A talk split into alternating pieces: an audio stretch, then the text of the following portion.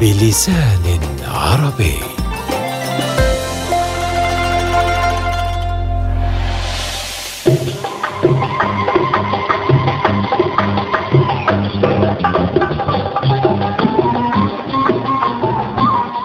احتل الجولان مساحة واسعة في الشعر الجاهلي والإسلامي عند الشاعرين النابغة الذبياني وحسان بن ثابت الأنصاري وذلك لأنهما لازما ومدحا ملوك الغساسنة الذين أسسوا دولتهم في حوران والجولان. يقول النابغة راثيا النعمان بن حارث الغساني دعاك الهوى واستهجلتك المنازل وكيف تصاب المرء والشيب شامل؟ بكى حارث الجولان من فقد ربه وحوران منه موحش متضائل. أما حسان بن ثابت فقد ذكر الجولان في مواضع متعددة ومنها قصيدة مدح بها الغساسن قائلا أباح لها بطريق غسان غائطا له من ذرى الجولان بقل وزاهر تربع في غسان أكفاف محبلا إلى حارث الجولان فني ظاهر. فتارة كان يرد باسم الجولان وأخرى باسم حارث الجولان وطورا باسم جابية الجولان.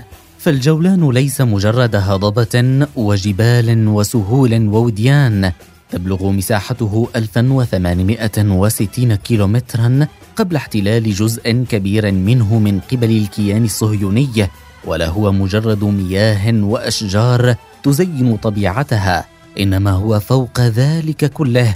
انتماء حضاري يجسد وحدة الانتماء الثقافي والفكري والسياسي لهوية عربية دمجت عناصرها البشرية والمعرفية والفنية ايا كانت الأجناس والملل التي سكنتها أو عرفتها ويعود تاريخ إعمار الجولان واستقرار السكان فيه إلى العهد الكنعاني واستمر دون انقطاع مع حركة مد وجزر سكاني حتى تهجير أهله منه عام 1967 بعد احتلاله. سكان الجولان الأصليون أحفاد قبائل عربية امتهنت تربية الحيوانات في مراعي الجولان وخارجه مع أشكال بسيطة من الاستقرار الريفي في الجنوب الجولاني وبعد عام 1978 عرفت الهضبة إعمارا أكثر تطورا وثباتا في العهد العثماني حيث سكنها آلاف المهجرين الشركس في عدد من المواقع وكذلك التركمان بالإضافة إلى استقرار أعداد متزايدة من البدو فيها خاصة في النصف الأول من القرن العشرين وارتفع عدد السكان وتوسع العمران في الجولان بعد عام 1948 مع وصول أفواج اللاجئين الفلسطينيين. فموقع الجولان المتوسط بين سوريا ولبنان وفلسطين والأردن جعل هذه المنطقة الجغرافية متأثرة بعادات وتقاليد متقاربة ومتشابهة إلى حد ما. كما أغنت التراث الجولاني وجعلته متعدد الجوانب والقيم الثقافية. وترتبط عادات وتقاليد الجولان بكل مناحي الحياة الاتراح والأفراح ومواسم الزراعة والحصاد. وينقسم المجتمع إلى ثلاثة أنماط اجتماعية تختلف كل واحدة منها عن الأخرى اجتماعيا واقتصاديا. مجتمع حضري ومجتمع ريفي ومجتمع رعوي. وعلى الرغم من اختلاف أنماط الحياة من بيئة إلى أخرى إلا أنك تجد هذه الأنماط التراثية في مناسبات متعددة. فمن عادات الاتراح وفي حال وفاة أحد الأشخاص يجتمع الناس في بيت المتوفى فور سماع الخبر مرتدين اللباس الشعبي التقليدي الذي يغلب عليه طابع اللون الأسود تعبيرا عن الحزن. وتختلف طرق تقديم التعزية بحسب عادات أهل المنطقة. ففي منطقة جبل الشيخ يتم تقديم العزاء في مكان يخصص لذلك يسمى الموقف. يتم بناؤه من قبل تبرعات أهل القرية. ومن الأقوال التي يتبادلها المعزون البقية بحياتكم فيرد أهل الميت بحياتكم الباقي منشارككم في مصابكم والهم مشترك والعزاء واحد فيرد أهل العزاء الله لا يصيبكم بمكروه وإن شاء الله مقطوع عنكم السوء. عظم الله أجركم شكر الله سعيكم.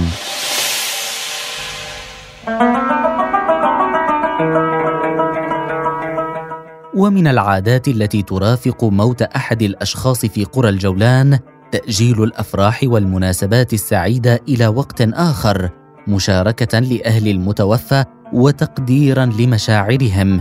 إضافة إلى ذلك يتم أخذ الإذن منهم في حال تم إقامة العرس في وقت لاحق كما يتم تأجيل وتعطيل كافة الأعمال الزراعية يوم الوفاة.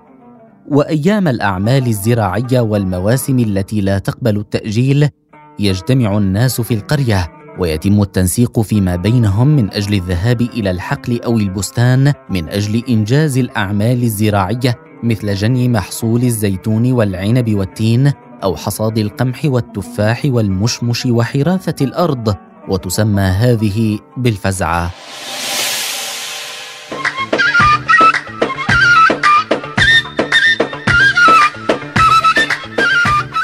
وللزراعة والحصاد طقوس خاصة عند الفلاح الجولاني حيث يمزج غناءه بإيقاع العمل الذي يمارسه. ومن أغاني العمل في الجولان أغاني البذار والحراثة والتي تكون مع بداية الموسم الزراعي. فعملية البذار والفلاحة متلازمتان ولا يفصل بينهما إلا زمن قصير. فمرة تسبق عملية البذار الفلاحة كبذار القمح والشعير والذرة الدخينة. ومرة تأتي عملية البذار بعد الفلاحة مباشرة كبذار الفول والحمص. ومن عادة الفلاح أن يبكر في الخروج إلى الحقل لرمي البذار قبل حراثه الأرض. ومن الغناء عند فلاحي الجولان الحض على التبكير وامتداح الشخص الذي يخرج مبكرا إلى حقله قبل طلوع الشمس. وبعد الانتهاء من بذار الأرض يبدأ الفلاح بحراثتها بجد ونشاط. وكلما شعر بالتعب أو الملل فإنه يروح عن نفسه بالغناء. أما موسم الحصاد فإن طقوسه من أهم الطقوس الغنائية لما لحبة القمح من أهمية كبيرة في تأمين الغذاء لهم. والحصاد في الجولان إما أن يكون بطريقة القلع أو الحصاد بالمنجل. ومن الأغاني المشهورة أثناء عملية الحصاد بالمنجل منجلي يا برزة شو وداك الغزة؟ منجلي يا الخرافش منجلي بالزرع نافش. فالأغنية الشعبية الجولانية ظهرت في المجتمع قديما دون معرفة تاريخها الحقيقي ورددها الجميع حتى ترسخت في وجدانهم وأصبحت جزءا من تراثهم وتميزت لغتها بالشعبية البسيطة التي تعتمد الأساليب اللفظية والاستعارات السائدة في أوساط البسطاء. وهناك أنواع كثيرة من الأغاني الشعبية كالجلوة أغاني رقصة العروس والترويده وداع العروس والحداوي زفة العريس والدلعونة تردد مع رقصة الدبكة وهذه يشترك بها سكان الجولان مع المناطق المحيطة بهم.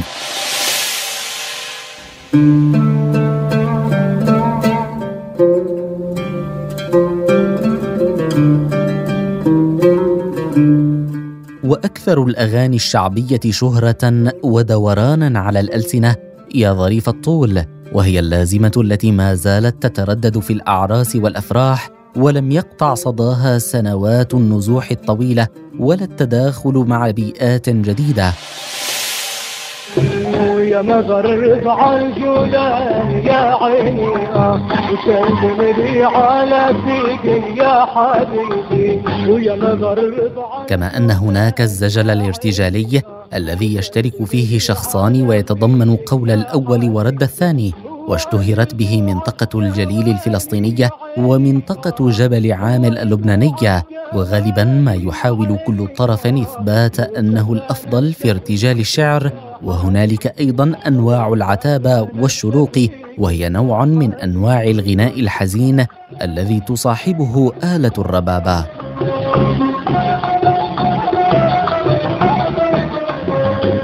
ولا يمكن الحديث عن الموروث الشعبي في الجولان دون التعريج على الدبكات والرقصات الشعبية فهي كثيرة ومتنوعة وتمتاز بالعفوية والبراءة. فمثلا الدبكة الكردية. تتميز بإيقاعها السريع في حلقة مفتوحة حيث يتحرك المشاركون بالدبكة من اليسار إلى اليمين بضربتين خفيفتين بالقدم اليسرى أو ضربتين قويتين وذلك حسب درجة الحماس مع ميلان الجذع إلى الأمام قليلا وهز اليدين كاملة خطوة بالرجل اليسرى مع هز بالجذع أو رجفة باليدين كاملة ثم خطوة باليمين وتكرار الحركات عدة مرات. والدبكة الشعراوية وتسمى الدرجة وهي ضربة بالرجل اليسرى على الأرض ثم نقل الرجل اليسرى إلى الأمام ووضعها على الأرض ببطء مع رفع الرجل اليمنى ودفعها متأرجحة إلى الأمام حتى يلامس كعبها الرجل اليسرى مع إعادة الرجل اليمنى. وهكذا مع تكرار هذه الحركات. ومن يا علا ويا السمسم. يا علا خلي السمسم بزراسه على العين يا علا أما الدبكة العادية فهي تستوعب جميع الألحان بالإيقاعات المتقاربة وخاصة ألحان الدلعون البطيئه منها والسريعة وهي سداسية. ضربتان خفيفتان أو قويتان بالقدم اليسرى ثم رفعها قليلا إلى جهة اليسار خطوة بالرجل اليسرى إلى اليمين بمقدار قدم مع خطوة أيضا بمقدار قدم بالرجل اليمنى وهكذا مع التكرار.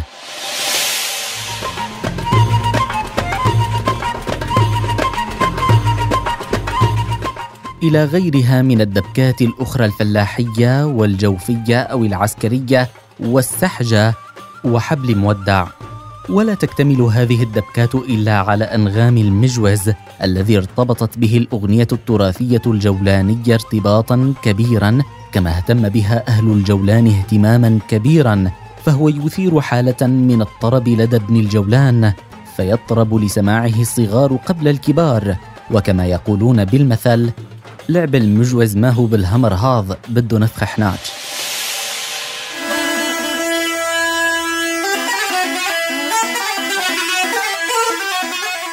ولا يمكن الحديث عن الموروث الشعبي الجولاني دون التطرق إلى مطبخه فهو بأدواته ومأكولاته لا ينفصل عن محيطه الجغرافي. فالمنسف في منطقة الجولان وجبل الشيخ يحتفظ بتراث الأجداد وعبق الماضي الذي تفوح منه رائحة الكرم والضيافة فهو سيد ولائم المناسبات السعيدة.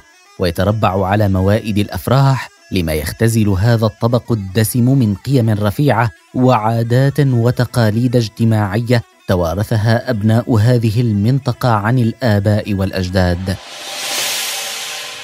وللمنسف الجولاني طقوسه الخاصة التي تبدأ من الاهتمام بأدق تفاصيل جميع المكونات التي تدخل في إعداده. فيشمل إعداد الملاحية التي تصنع من اللبن إلى تحضير البرغل وقطع اللحم وقطع الكبه وكمية من السمن العربي ناهيك عن الالتزام بطرق تقديمه التقليدية العريقة التي كرسها الأجداد لتكون أحد الرموز والطقوس المميزة. ليرافق ذلك أهازيج وجوفيات يرددها الرجال وسط زغاريد النسوة. وتقدم المناسف بشكل جماعي في الأفراح والمناسبات السعيدة حيث يجتمع أهل القرية والقرى المجاورة في بيت أهل العريس بعد أن يتم إحضار العروس إلى بيت عريسها. وقبل تقديم المناسف يردد الشبان بعض الأغاني والأهازيج الشعبية التي تدل على الكرم والبهجة ويحمل كل شاب منسفا بيديه ويضعه على الطاولة المخصصة. ثم يتقدم والد العريس إلى مكان يتوسط المعازيم ويدعو الضيوف لتناول الطعام. كما جرت العادة على وضع قطع اللحم الكبيرة على أطراف المنسف لتكون الأقرب ليد الضيف. وما يميز المنسف قرص الكبة المقلي والمحشو باللحمة والمكسرات حيث يوضع وسط المنسف ويوضع إلى جانب المنسف بعض الزبادي التي يسكب فيها اللبن الرائب.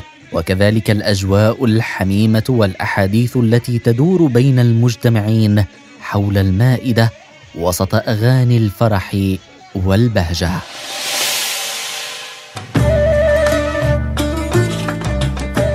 كانت هذه آخر حلقة قدمناها لكم من برنامج أواصر. تجولنا فيها معكم بين سهول الجزيرة الفراتية. صعدنا جبل عامل. لنشهد على أخوته مع الجليل وتناولنا المنسف الحوراني بأصالته ولذته ثم رحنا نخترق الحدود ونلامس الجرح الذي شرعه اتفاق سايكس بيكو على أرضنا الواحدة. لنرقب عذابات الفراق المكتوبة بين غزة ورفح بآلام المنتظرين وأحلام العابرين. ولما ننتهي بعد نلقاكم في برامج أخرى لتأتيكم عبر تنوين بلسان عربي.